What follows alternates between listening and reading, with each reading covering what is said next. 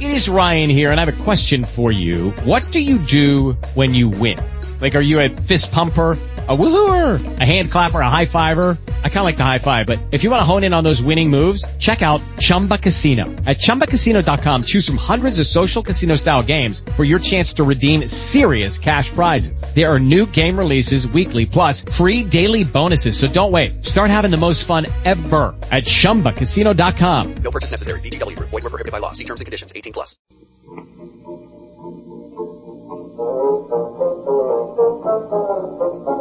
Thank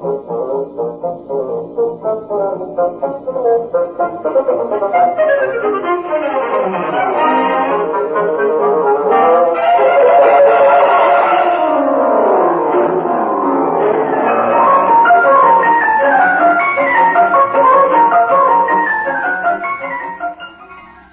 Welcome to The Great Detectives of Old Time Radio. From Boise, Idaho, this is your host, Adam Graham, as we get set for our first ever one hour episode.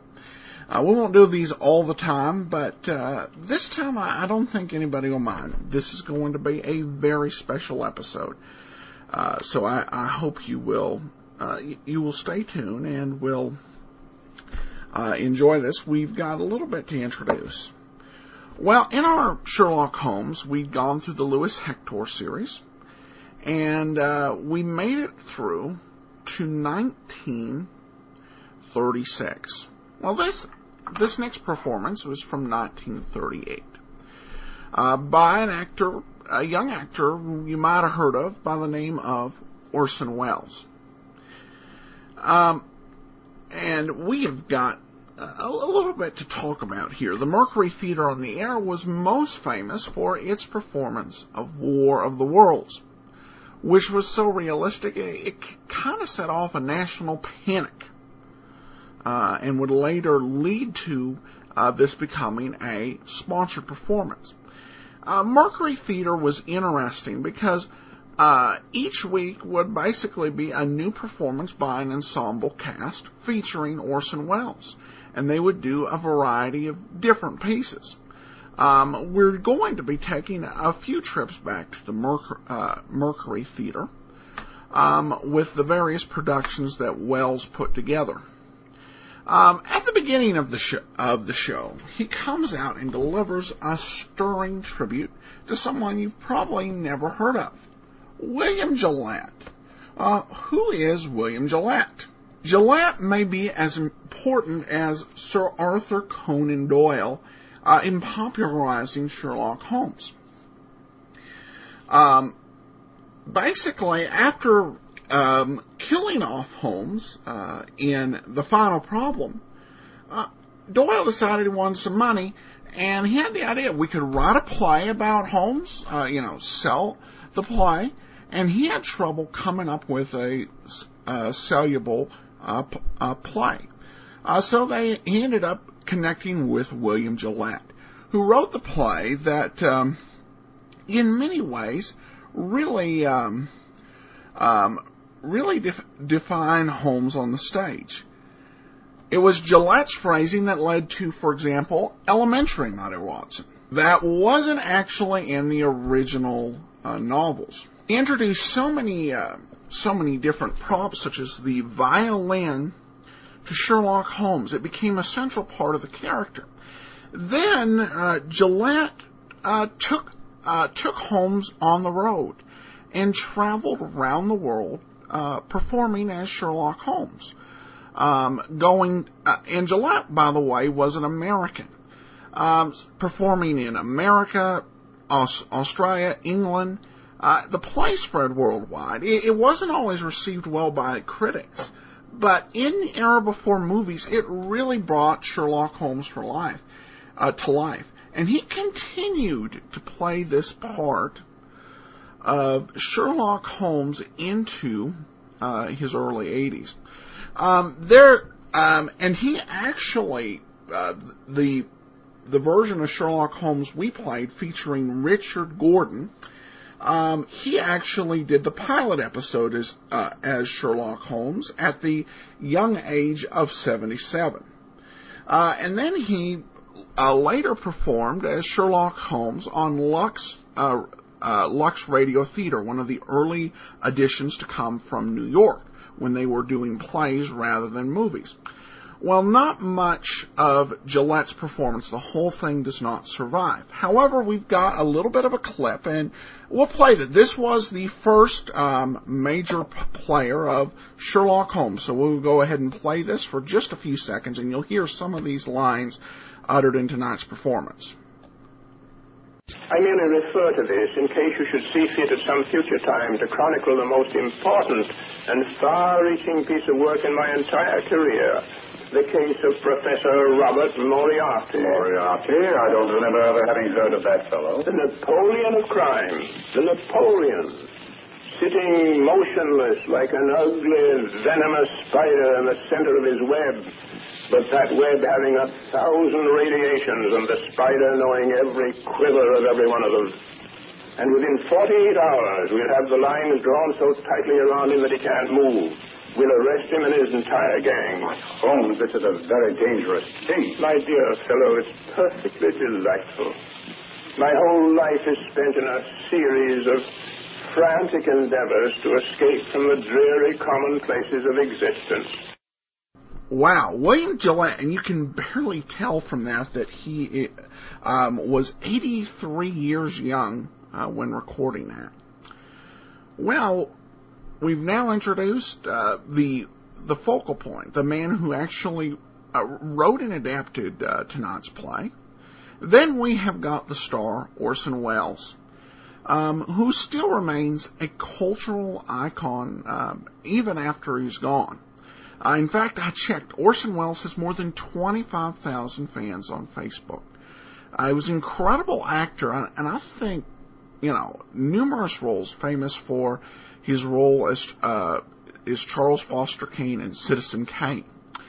Um, uh, and of course, Harry Lime in The Third Man. Uh, I, I, of course, met him, uh, uh, Orson Welles, on screen when I was a kid in his, I'm sure, equally famous role in The Muppet Movie. And he's delivering his famous line, draw up the standard rich and famous contract.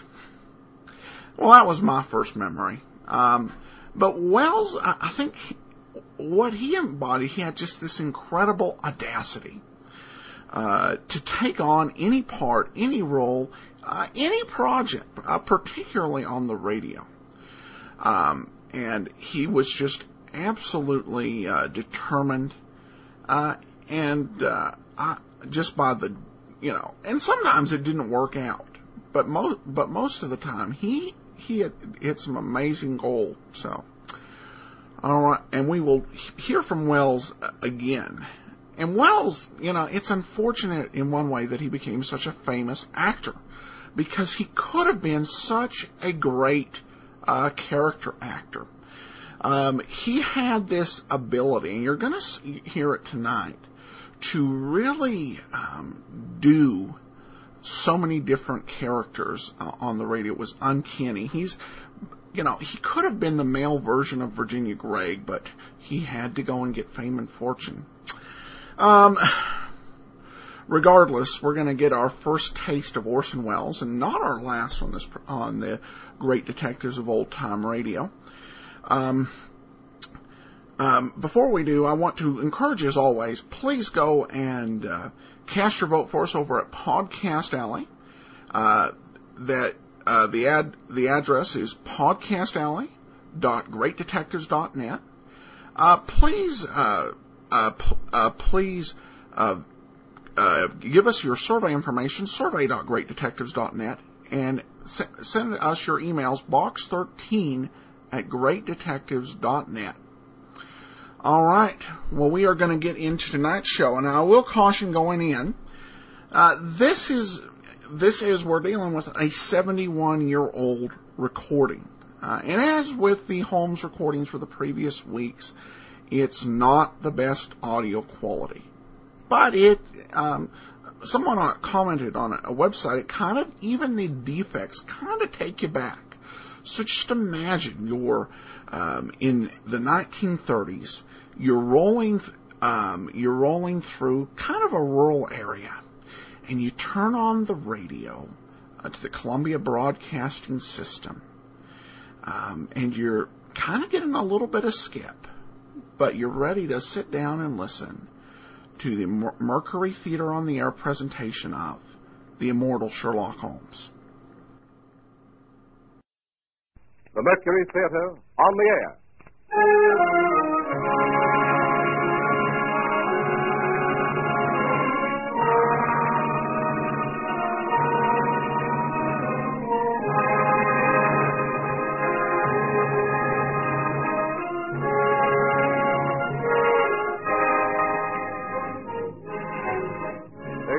Broadcasting System takes pleasure in bringing you the 12th in a series of weekly broadcasts featuring Orson Welles and the Mercury Theater on the air. Tonight, Broadway's and radio's most celebrated theatrical producing company brings to life the best loved character in detective fiction, the immortal Sherlock Holmes. The play is Orson Welles' own adaptation for radio of William Gillette's enduring melodrama based on the famous stories by Sir Arthur Conan Doyle. Before the performance begins, here is the director of the Mercury Theater, the star and producer of these unique broadcasts, Orson Welles. Good evening. Well, tonight it's back to Baker Street.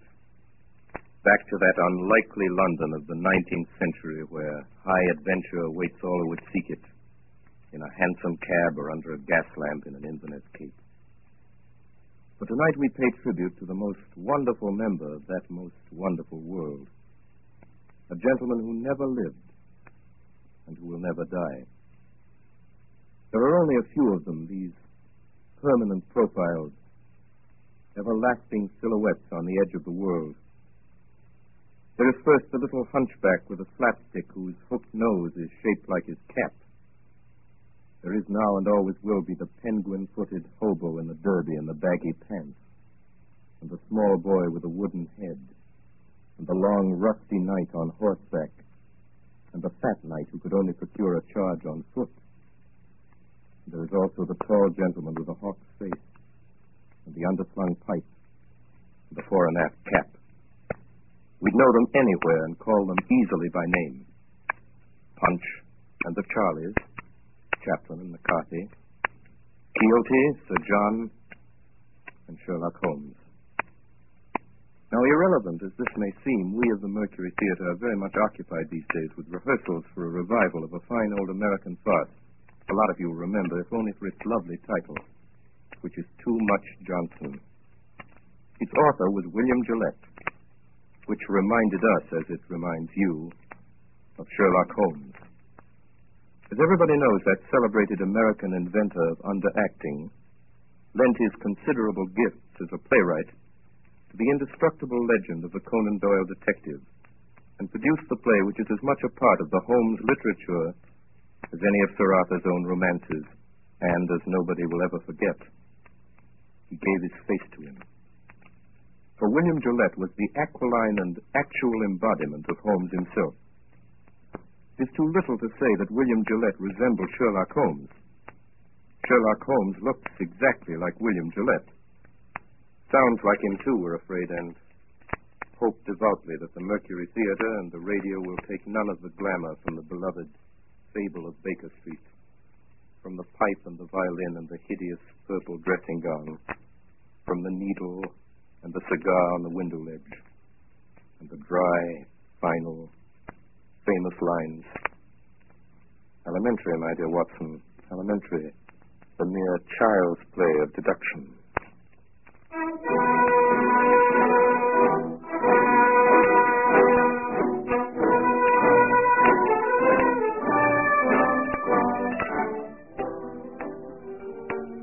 is Watson. I am a doctor. It was in the year 1880 that Holmes and I were introduced by a mutual acquaintance. At the time, we were both looking for a lodging that would suit our moderate means. This we found on the second floor of a house at 221B Baker Street. And it was during the years that we occupied these chambers together that Holmes established his unique international reputation as a consulting detective.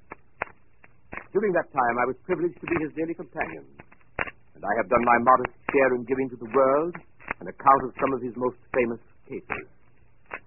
Most famous of these are the ones of which I have written under the names of the Speckled Band, of Thor, Hound of the Baskervilles, The Study in Scarlet. They represent, however, only a minute fraction of the 643 cases Holmes successfully solved during the years that we shared the lodgings in Baker Street. Other cases I hope one day to give to the world include the Tarleton murders, the sudden death of Cardinal Tosca, the adventure of Ricoletti of the club foot and his abominable wife, the case of Mrs. Farintosh, the circus belle, and the case of the royal family of Scandinavia. Each illustrate in their own way the remarkable genius of my friend Sherlock Holmes. Since my marriage three years ago, Holmes has continued to occupy the Baker Street lodgings by himself. And here almost every afternoon when my work in the office is finished, I am in the habit of calling on him. The sitting room as you go in is exactly as it has been for the past 13 years. The worn bearskin rug, the huge sofa, covered with faded chintz, the mantelpiece cluttered with miscellaneous objects, unanswered letters, and piles of loose tobacco. On one side of the fireplace, in a deep armchair, his pipe curling forth slow wreaths of acrid tobacco, draped in his hideous purple dressing gown, sits Sherlock Holmes with his violin under his chin.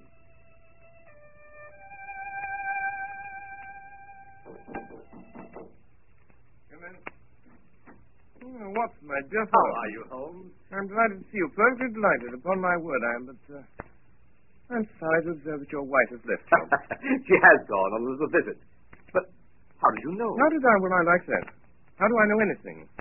How do I know you've been getting yourself very wet lately, that you're an extremely careless servant girl, that you've moved your dressing table to the other side of the room? Holmes, if you had lived a few centuries ago, they'd have burned you alive. Hmm, such a conflagration would have saved me a great deal of trouble and expense. Tell me now, how did you know all that? Hmm, too simple to talk about. Scratches and clumsy cuts, my dear fellow, on the inner side of your shoe there, just where the firelight strikes it. Scratches, cuts.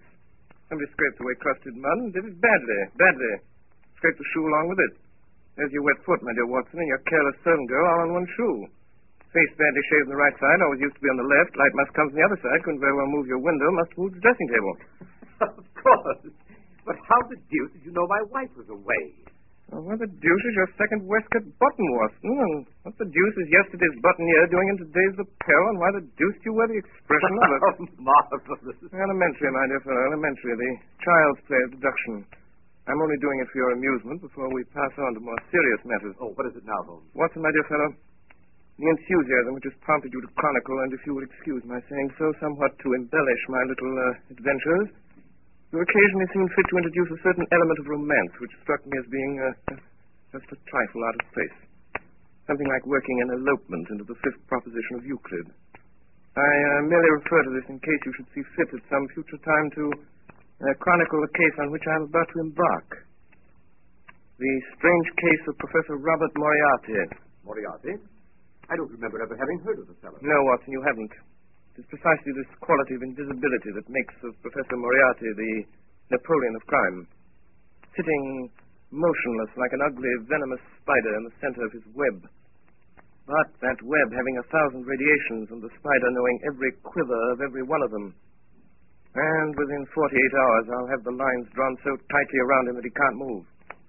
I'll arrest him and his entire gang. Why, Holmes, this is a very dangerous. My dear fellow, it's perfectly delightful. My whole life is spent in a series of frantic endeavors to escape from the dreary commonplaces of existence. For a brief period, I escaped. You should congratulate me. The day before yesterday, I received in this room the visit of a certain foreign nobleman who has recently inherited a very considerable title and who is about to be married. Seems that this titled gentleman was so indiscreet as to fall in love with a young English lady by the name of Faulkner, uh, socially inferior, and to make her a promise of marriage. Uh, later, at his family's insistence, the thing was broken off, and the young lady died shortly after with a broken heart, leaving behind a sister. Also, considerable evidence in the form of letters, photographs, and jewelry with inscriptions. These the sister kept. These, together with the sister, are now being held in a house in St. John's Wood by a pair of blackmailers who go by the name of Chetwood.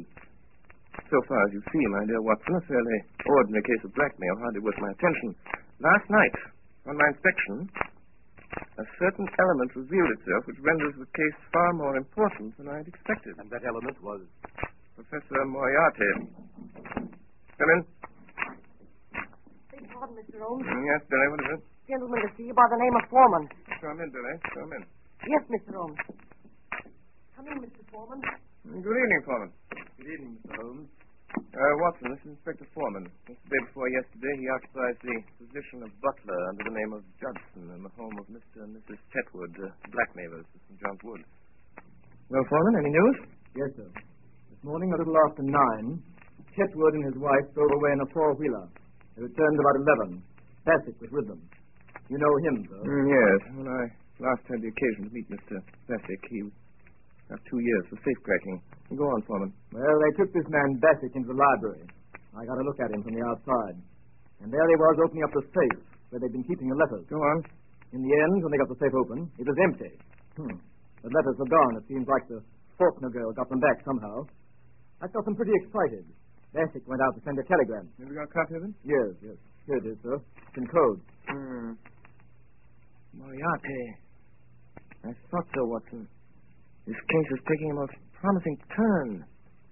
Foreman, you return at once to the house at St. John's Wood. In ten minutes, I shall be there myself. If I remember correctly, the kitchen is immediately below the drawing room. Yes.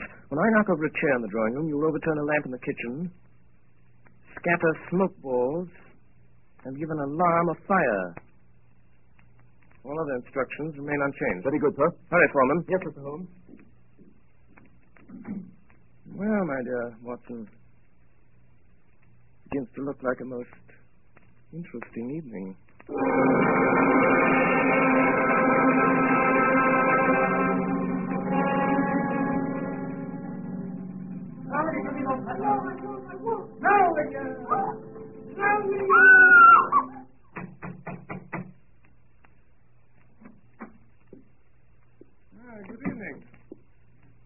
My name is Sherlock Holmes. Whom, whom did you wish to see, Mr. Holmes? Oh, thank you so much, Mr. Chetwood. I had myself announced by the butler on my way up. Butler? I didn't. Oh, very well. Oh, here he is. Yes, Judson. Miss Faulkner begs Mr. Holmes to excuse her. She is not well enough to see anyone this evening. Uh, will you please hand this card to Miss Faulkner and say that I... I beg your pardon, Mr. Holmes, but it's quite useless, really. Oh, I'm so sorry to hear it. Yes, Miss Faulkner is, I regret to say, quite an invalid. She is unable to see anyone. Her health is so poor. Uh, has it ever occurred to you, Mr. Chetwood, that she might be confined to the house too much? How does that concern you? It uh, doesn't. I simply make the suggestion. Might like to think it over. Your butler's name? Judson, sir. Uh, very well, Judson. Go on, take my card up. Very good, sir. Well, this is really too good. Why, of course, you can take up your card or your note or whatever it is if you wish it so much. I was only trying to save you the trouble. Uh, thanks. Hardly any trouble at all. Send up the card. You know, Mr. Holmes, you interest me very much. Oh, really? On my word, yes. We've all heard of your wonderful methods, the astonishing manner in which you gain information from the most trifling details. Now, I dare say, in this brief moment or two, you've discovered any number of things about me. Uh, nothing of consequence, Mr. Chetwood. I hardly more than asked myself why you were so distressed to see me at this particular moment, and what there can possibly be about the safe in the lower part of that desk to cause you such painful anxiety. Very good. Very good indeed. If those things were only true now, I'd be wonderfully impressed. It would be absolutely Excuse remarkable. me, sir. Uh, Judson, A message for you, Mr. Chetwood. you'll excuse me, I trust. It's from uh, Miss Faulkner. Well, really, she begs to be allowed to see you, Mr. Holmes. She absolutely implores it. Well, I suppose I shall have to give way. Judson, ask Miss Faulkner to come down to the drawing room. Say that Mr. Holmes is waiting to see her. Very good, sir. Quite remarkable, upon my soul. May I ask, if it's not an impertinent question, what message you sent up that could so have aroused Miss Faulkner's desire to come down? Uh, merely if that she wasn't down here in five minutes, I'd go up. Oh, that was it. Yes, quite so. And unless I'm greatly mistaken, I hear the young lady on the stairs. In which case she has a minute and a half to spare. Alice, uh, that is Miss Faulkner. Let me introduce Mr. Sherlock Holmes. Mr. Holmes, Ah, uh, Miss Faulkner. I'm really most charmed to meet you.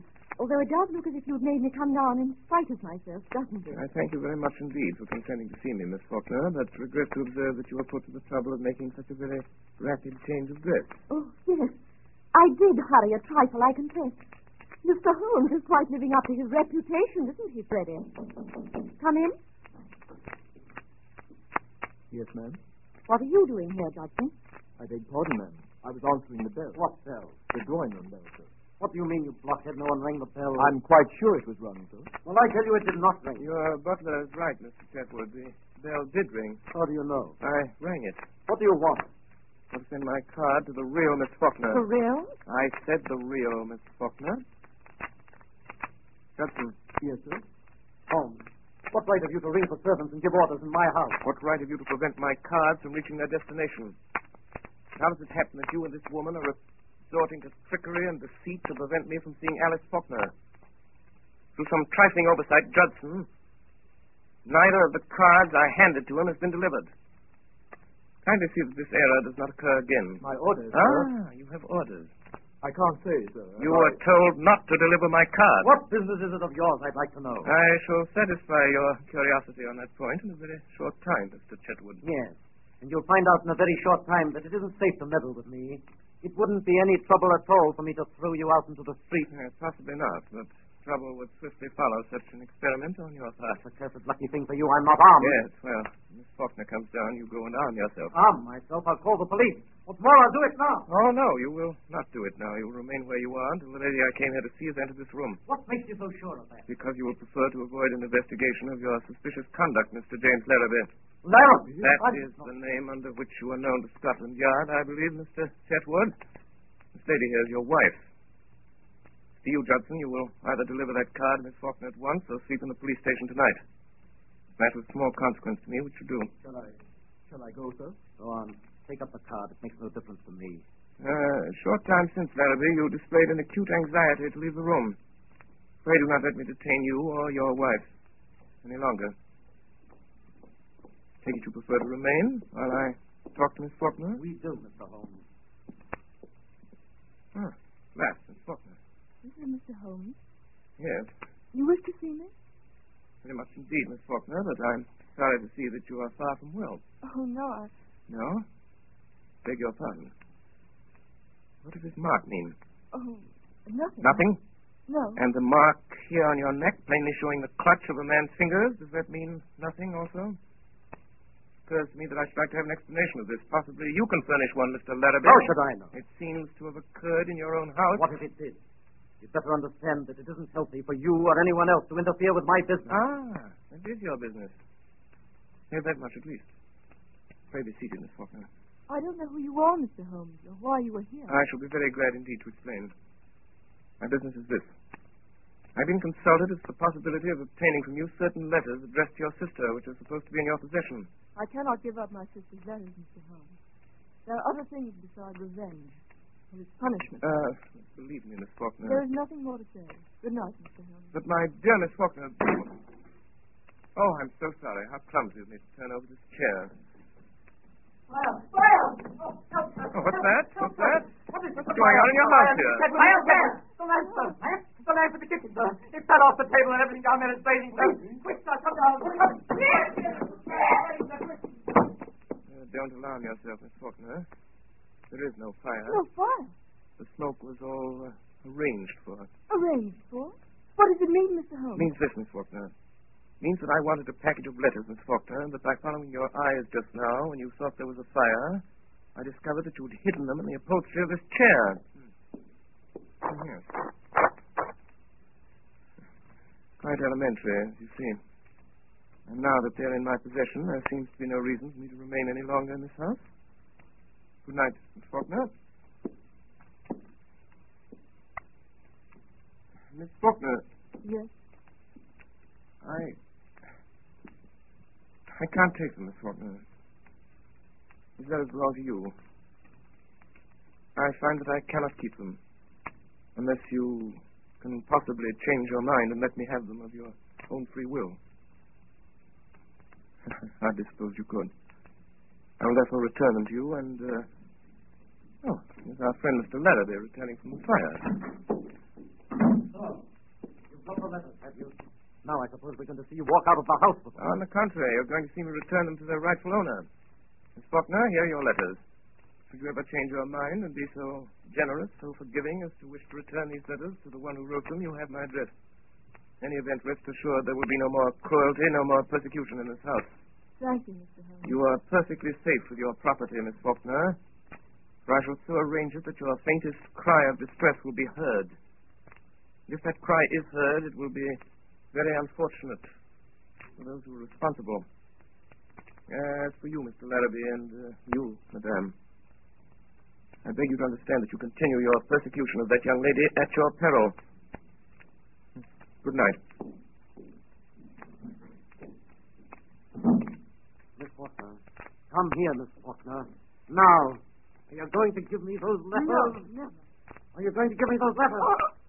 Now oh, then. Be careful, Jim. Now then, Miss Faulkner. Do you give me those letters, or do I break your arm?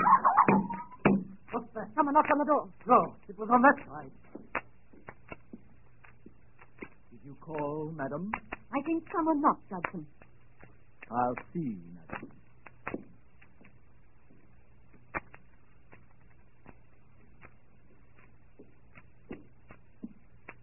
I beg pardon, madam, but there's no one at the door. Very well, you may go. He's got us watched. What we want to do is to leave it alone. Let the Emperor have it. You mean Professor Moriarty? That's who I mean. Once let him get at it, he'll settle it with Holmes pretty quick. Don't you worry a minute. I tell you, Professor Moriarty will get at him before noon tomorrow night. He won't wait long either. And when he strikes, it means death.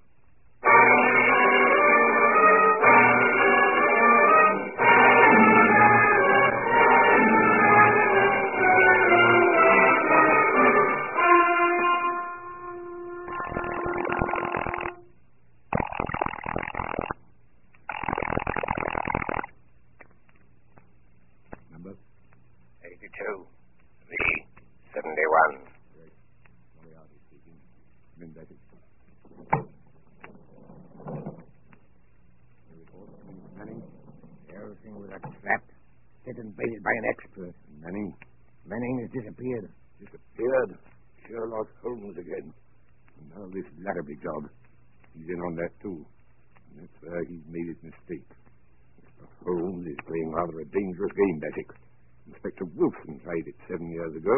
Wilson is dead. Two years later, Henderson took it up. We haven't heard anything of Henderson lately, eh? Not a thing, sir. Hmm, we'll see about that. Miss Holmes is rather a talented man. He doesn't realize there isn't a street in London that'll be safe for him if I whisper his name to. I might even make him a little call myself, just for the satisfaction of it. Just for the satisfaction of it. Baker Street, isn't it, place? Baker Street, eh? Baker Street, sir. We could make it safe. We could make it absolutely safe for three streets in every direction. Yes, sir, but we could. We've done it over and over again elsewhere. Police deployed, men in every doorway. Do this tonight in Baker Street. Nine o'clock, call his attendants out on one pretext or another and keep them out. You understand? I'll see this Sherlock Holmes myself. I'll give him a chance for his life. It. Yes, sir. Notify the Lascar that I may require the gas chamber at Stepney tomorrow night. And have Craig in there at a quarter before ten with his crew. Mm. Tell Larrabee I shall want him to write a letter to Mr. Sherlock Holmes, which I shall dictate. Meet me here at seven. And that's it. Place your men at nine tonight for Sherlock Holmes's house in Baker Street. You still go there yourself, sir? I will still go there myself. At this meeting tomorrow night, sir. To get him in the gas chamber. If I fail to kill him in Baker Street, you'll have him in Swandam Lane. Either way, I have him, Bassick. Two strings to our bow. Two strings, eh, Bassick?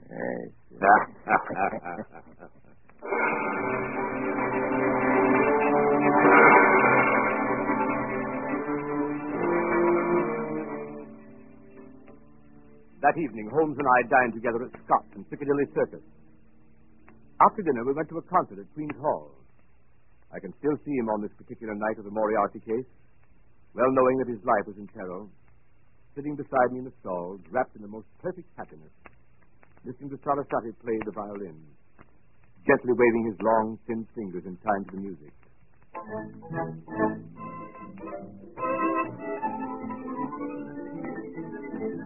When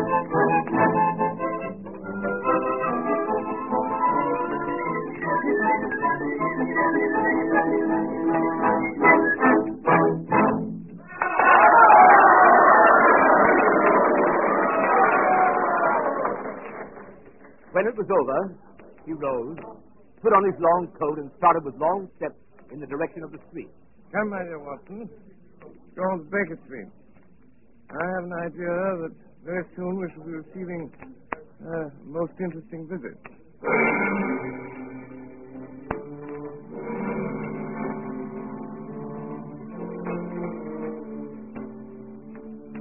From Queen's Hall, we hailed a hansom, and as we came down Baker Street, we could see that the light was burning on the second floor of 221B.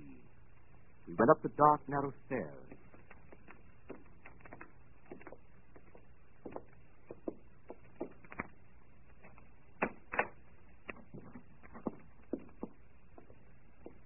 Mr. Holmes. The boy Billy was waiting for us. Mr. Yes. Holmes. What is it? Mrs. Hudson's compliments, sir, and she wants to know if she can see you.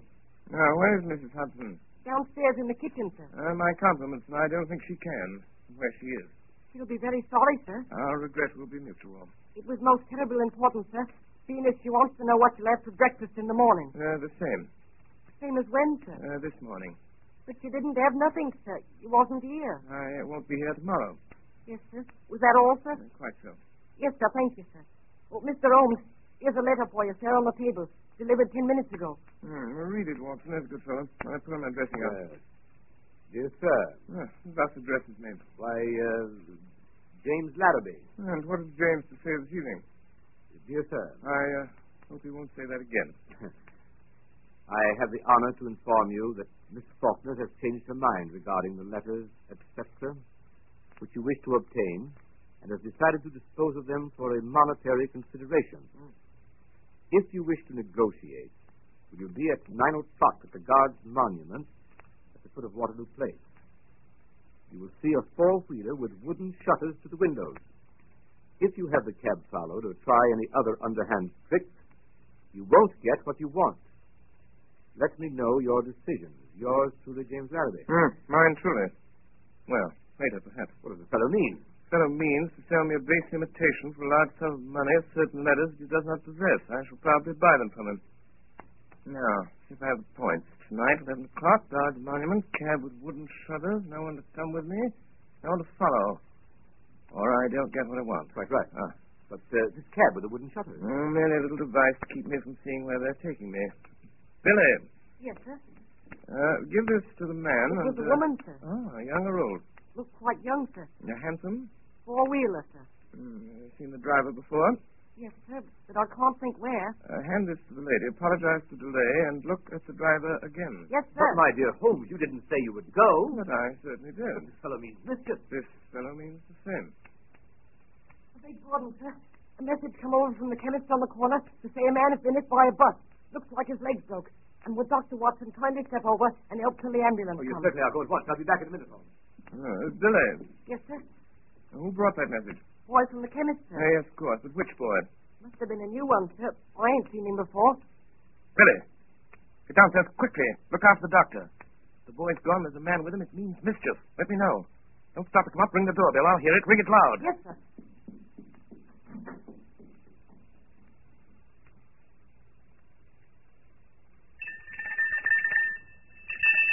Look out, sir. Look out. Look out.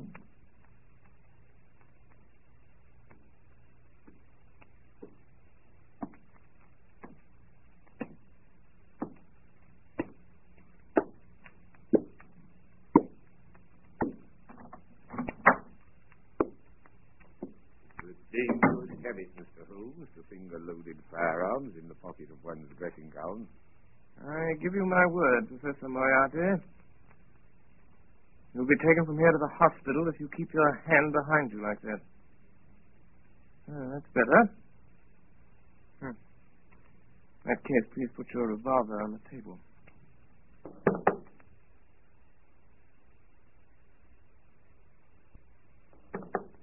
You evidently don't know me. I think it's quite evident that I do. Uh, pray have a chair, Professor. I can spare you five minutes. Let's see anything to say. Uh, careful. What are you about to do, Professor Moriarty? Look at my watch. I'll tell you when your five minutes is up.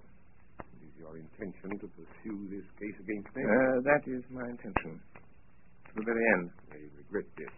Not so much on my own account, but yours. I share your regret, Professor, but solely because of the rather uncomfortable position it will cause you to occupy. May I inquire to what position you're pleased to allude, Mr. Holmes? I refer to the position you will occupy at the end of a rope, Professor Moriarty. Have you the faintest idea that you'll be permitted to live to see that day?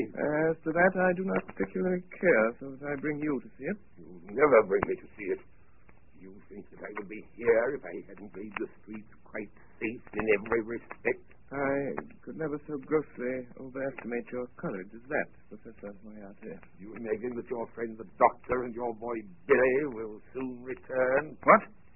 So, it leaves us quite alone, doesn't it, sir? quite alone.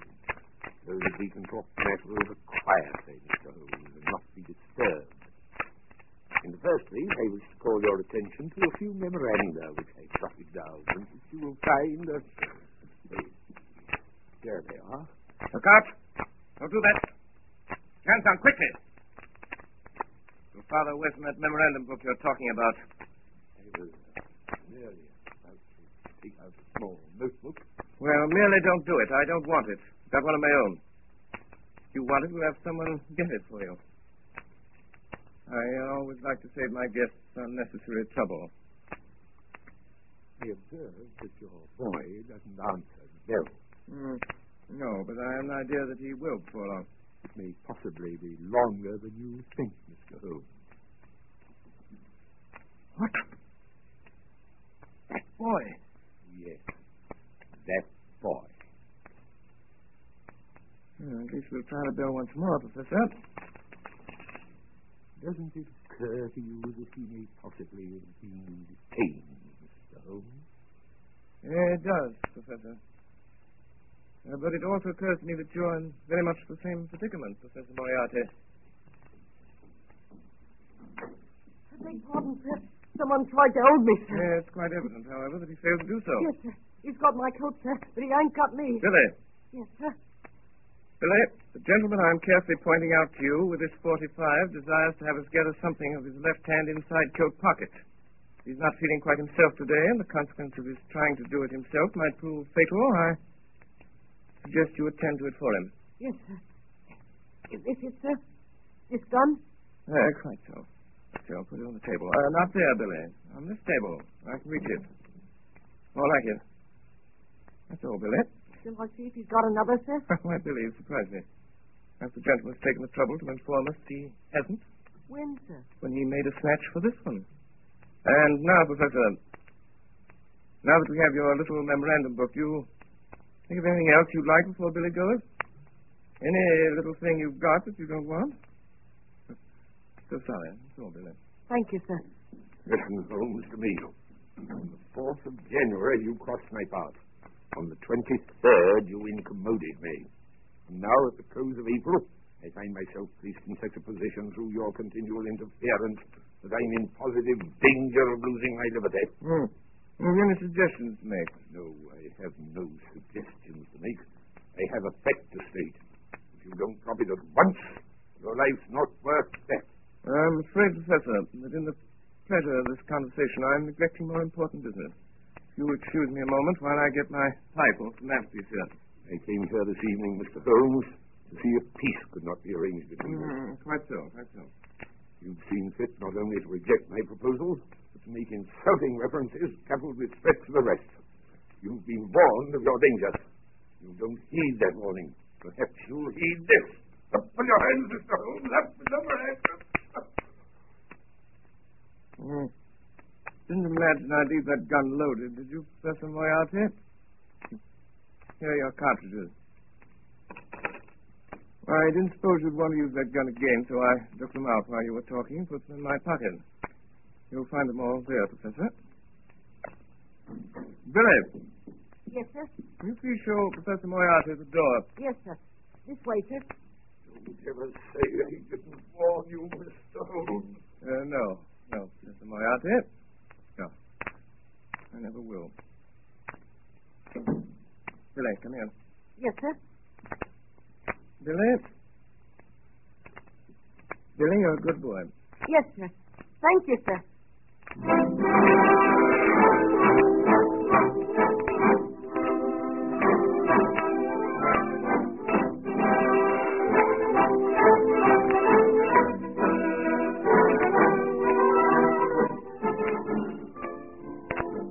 You are listening to the Columbia Broadcasting System's presentation of Orson Welles and the Mercury Theater on the air in Sherlock Holmes, with Orson Welles in the title role and Ray Collins as Dr. Watson. We pause a moment for station identification. This is the Columbia Broadcasting System.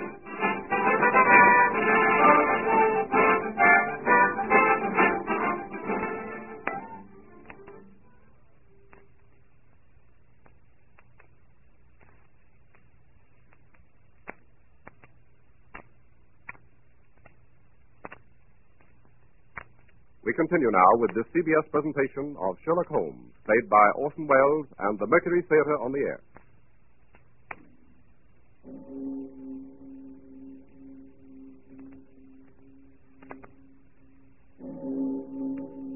It was exactly nine o'clock when Sherlock Holmes left the house in Baker Street. He had given the strictest instructions that no one was to follow him. If there had been no word from him by noon of the following day, we must notify Scotland Yard.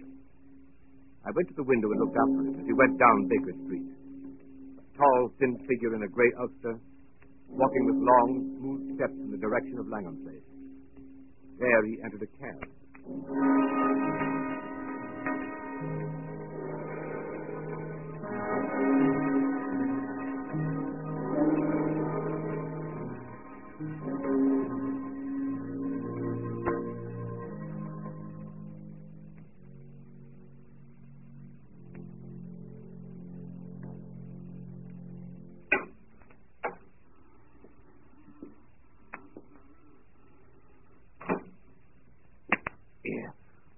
What are you doing, lighting matches? That's what I'm doing. Chuck it. Why should I chuck it? There might be gas, you fool. There ain't no gas. It's been four days since we had gas in the room. And I still say there might be gas. Did you check it? Uh, I will. Here goes. Ready? Give it a turn. That'll do. Turn it off. Five minutes of that. All your troubles are in. Here. What's that? Static? That's right, Creighton. Did you hear it? Yes, sir. Yes, sir. Be careful now, you boys. You've got a tough one tonight. We ain't said who, as I've heard. Sherlock Holmes. Oh, you mean that, sir? God's truth. You're going to count him out. Well, if you don't and he gets away, I'm sorry for you, that's all. The governor, the hell? The governor himself. Professor Moriarty. Shut up.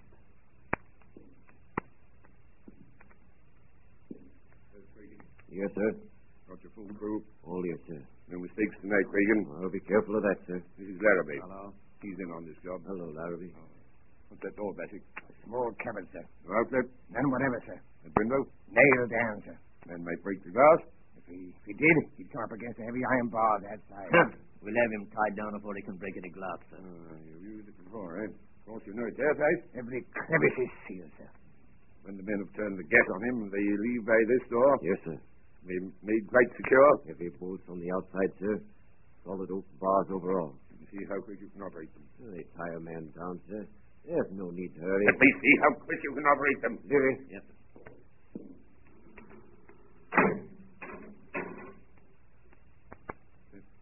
That's good. Open it up. Now, Cregan, the rest of you, one thing remember. Whatever happens, no shooting tonight. Not a single shot. Will be heard in the alley below. First thing is to get his revolver away before he has a chance to use it. Two of you attract his attention in front. The other come up on him from behind and snatch it out of his pocket. Then you have him. Arrange that, Cregan. I looked into it, sir. Mr. Larrabee, you understand? We wait for you. I understand, sir. I give you this opportunity to sell him the packet of letters you forged and get what you can for trouble. Two hundred pounds doesn't interest me, Mr. Larrabee. What I am after is old. I understand, sir. When you've finished and got your money, you whistle, and these gentlemen come in. It. You hear that, Cregan? That's right. And Cregan, at the proper moment, present my compliments to Mr. Sherlock Holmes and say that I wish him a pleasant journey to the other side. Go on, Bassick. Good night, gentlemen. Good night. Good night. Good night. Good night, sir. All right, boys. Clear. When you hear the whistle, in you come. Right you are, sir. Larry, Yes, sir. you get down on the corner below. Let me know when he comes. I will let you know. Well, when you see him driving up, come down the alley and whistle three times. Very good, sir. Here. What's this? Ah! How did you get it? What are you doing there? Hey, what is it, Larry? Oh, here's the pack. Bring her in. Come on, come on. Oh, oh, it's you, Miss Fox. It's true, then. How did you get to this place? I followed you in a cab. What have you been doing since I came up here? Informing the police, perhaps? No. I was afraid he'd come, so I waited. To warn him, I suppose. No. To warn him, yes. You're going to swindle and deceive him, sell him a packet of false letters. I know that. What else are you going to do to him? Hmm, wouldn't you like to know? Where are those men who came up here? What men? Three terrible-looking men. I saw them go into the street door. You don't mean these men, do you, Miss Faulkner?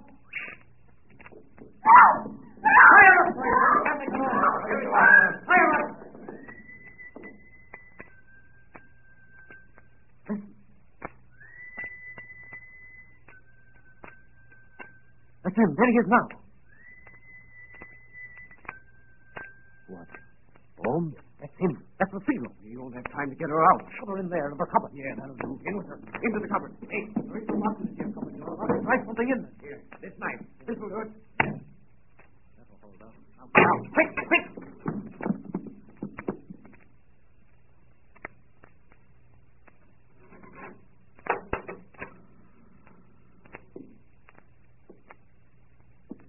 Good evening, Mr. Holmes.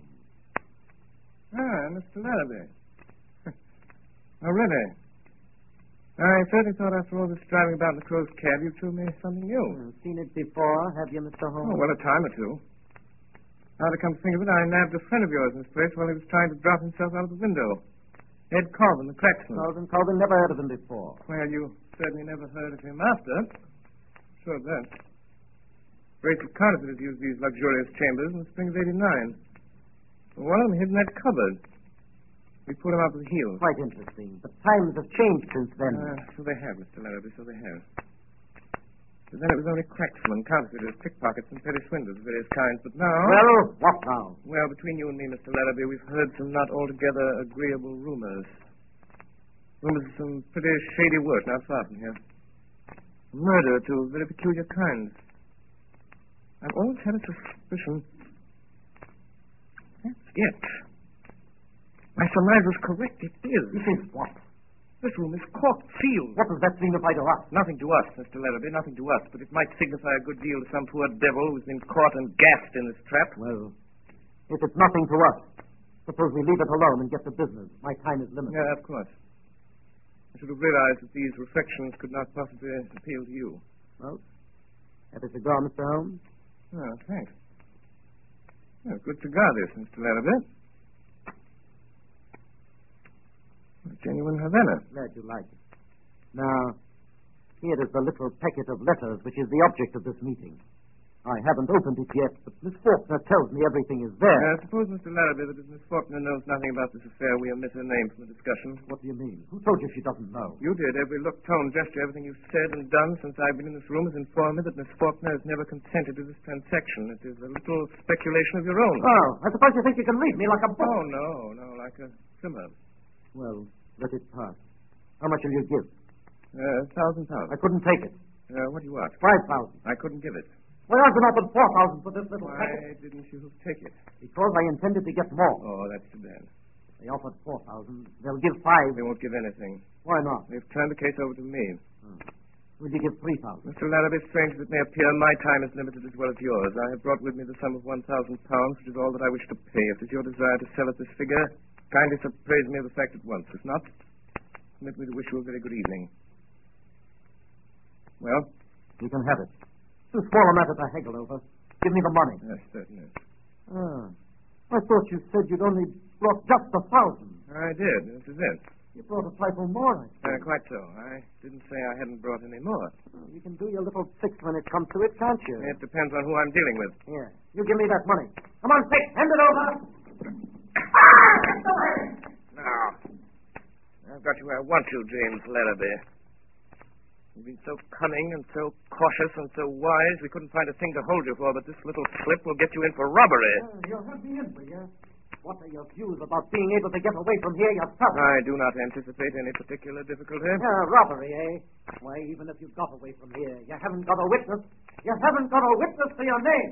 I'm not so sure of that, Mr. Larrabee. Not so sure of that. You usually fasten this cupboard door with a knife? Come away from that door. Faulkner! Stand back. scoundrel. What does this mean? I'll show you what it means, Captain. Quick. I'm afraid you're badly hurt, Miss Faulkner. Mr. Holmes, look! Getting. Here. Hold it there, boy. I'll uh, have to ask you gentlemen to wait just, just one moment, please. Here there. What's the idea of sitting down and writing? What are you writing? Writing your will, I come. No, no, only uh, a brief description of one or two of your gentlemen. The police. I'm ready now. Wait a minute. You better listen to me, Mr. Holmes. We're going to tie you down nice and tight to the top of that table. My, you surprise me, gentlemen. Thinking you're so sure of anybody in this room.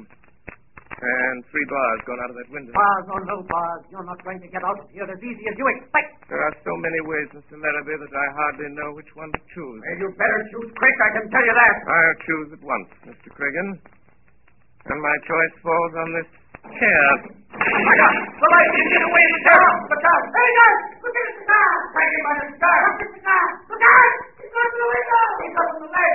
He's back out! Look at! He's out! Get him quick! After him! There he goes! He's out! By the window! No, gentlemen, no, not by the window. I'm leaving by the door. Uh, by the way, I left my cigar for you on the windowsill. Good evening, gentlemen.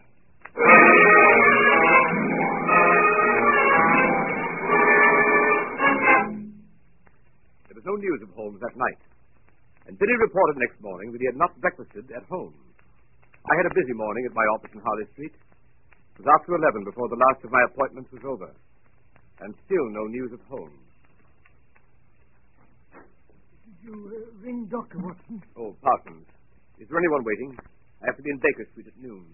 There's one person in the waiting room, Doctor. A lady, sir, and she wants to see you most particular. Hey, what about?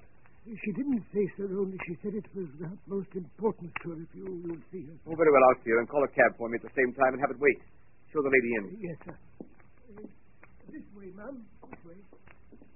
Ah, Doctor, it's awfully good of you to see me. I'm Mrs. H. DeWitt Seaton. Dear me, I didn't bring my card case.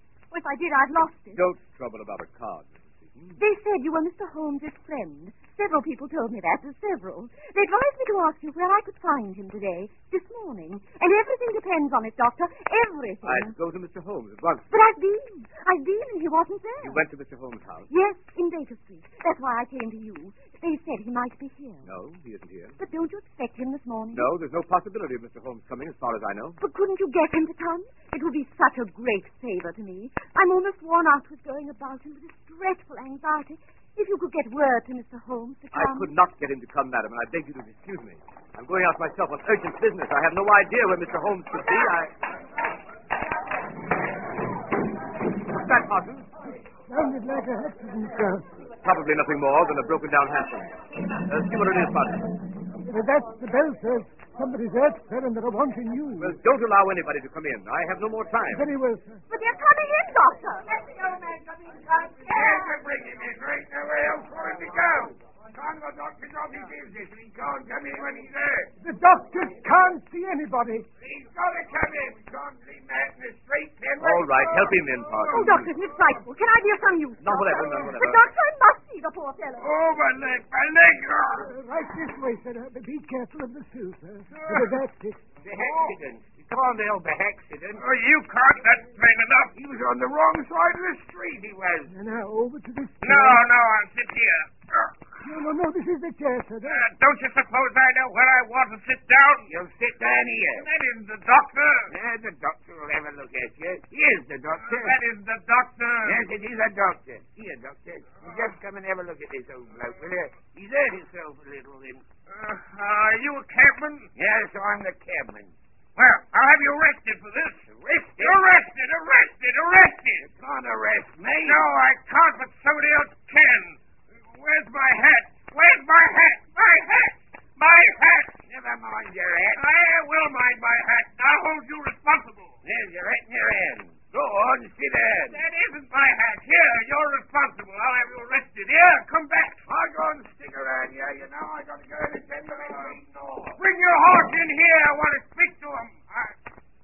Uh, let's see. I won't stay in this place. If I ever get out of here alive. Now, what are you staring at me for, lady? Parsons, tell that cab to wait for me. I must see if he's badly hurt. Yes, sir. Now, my friend, if you'll sit quiet for one moment, I'll have a look at you.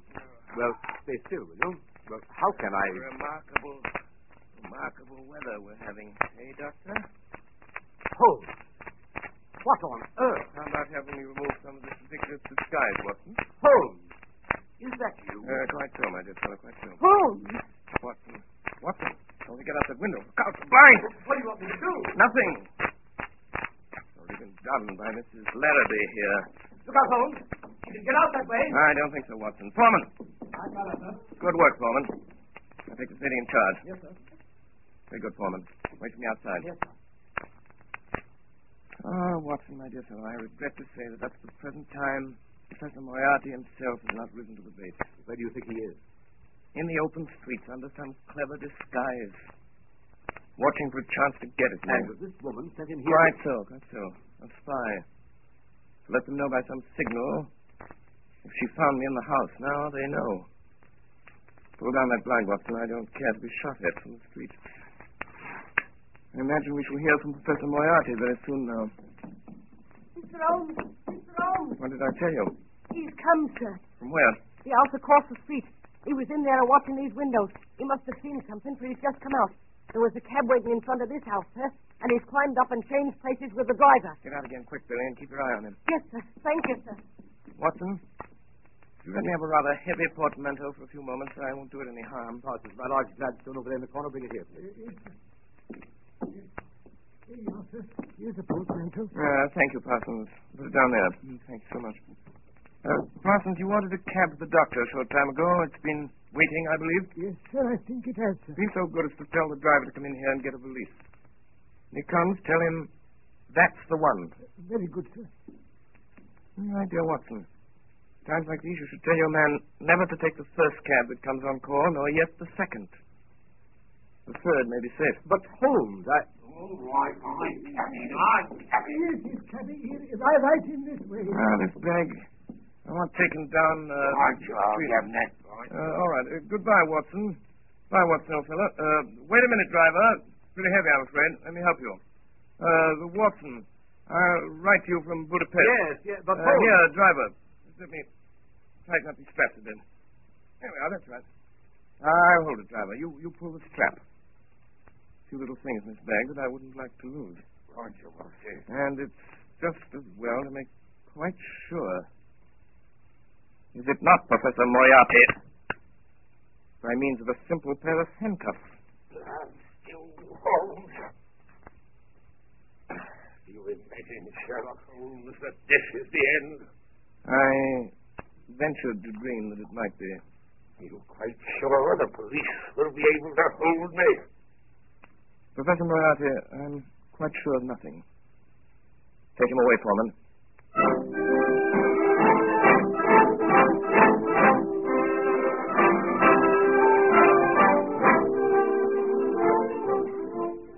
My dear Watson, ends the strange case of Miss Alice Faulkner. Well, what about the letters? Oh, the letters. They were returned to their rightful owner over an hour ago. I suspected from the start that Miss Faulkner was really a nice girl at heart. Ah, dear. What is it, Holmes? I was just reflecting, my dear Watson. With Moriarty out of the way, London, from the point of view of the criminal expert, is likely to become a singularly uninteresting city. One's morning paper, a veritable wilderness of boredom. Mr. Holmes, Mr. Holmes. Yes, Billy? There's a lady, sir. Been waiting for an hour. Says she's got to see you, sir. Case of murder, she says. She's got a face veil. From which I deduce that she is a lady of over 41 and less than 45, of a strange, dark beauty and considerable social eminence. And that she has lived for some years in the Near East. That she is now wearing a large blood ruby on the second finger of her left hand. Holmes, how do you know these things? It's amazing. Elementary, my dear Watson. Elementary. The child's play of deduction.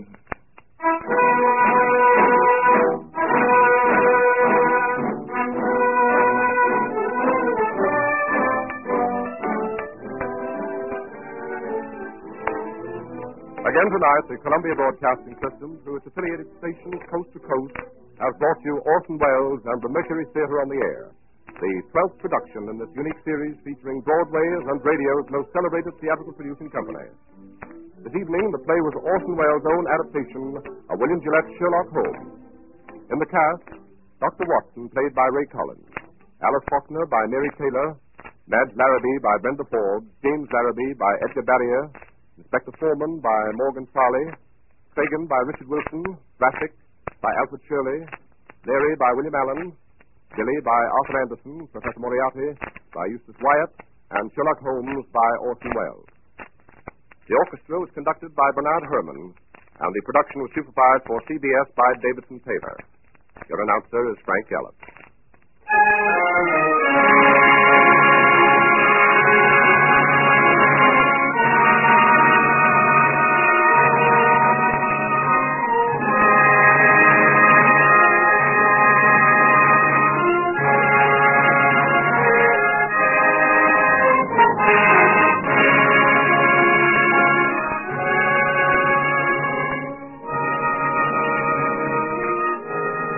Evening at the same time, another classic narrative dramatized by Orson Welles.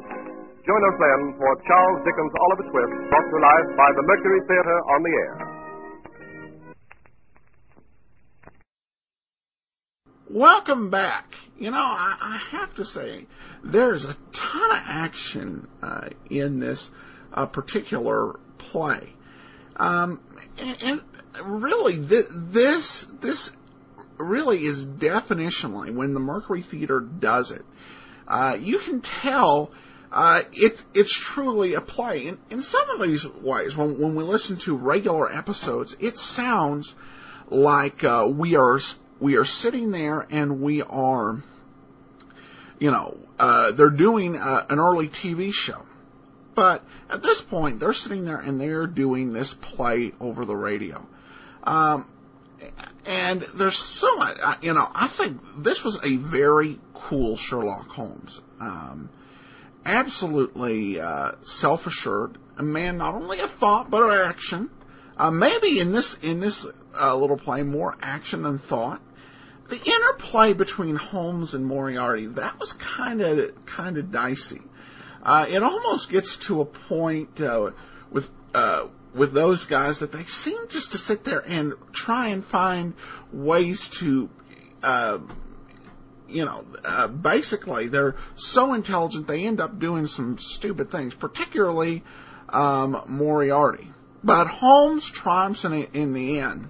Uh, and I think a great performance by Orson Welles. Um, one thing that made this uh, performance, I think, so notable on, beha- on the part of Orson Welles is that when he did this, he was actually only 23. Incredible performance by such a really a, a young actor. Um, and I think, you know, it's the magic of his voice combined with the magic of radio that allowed him to be, even be able to do this. You would never cast a 23 year old uh, as Sherlock Holmes.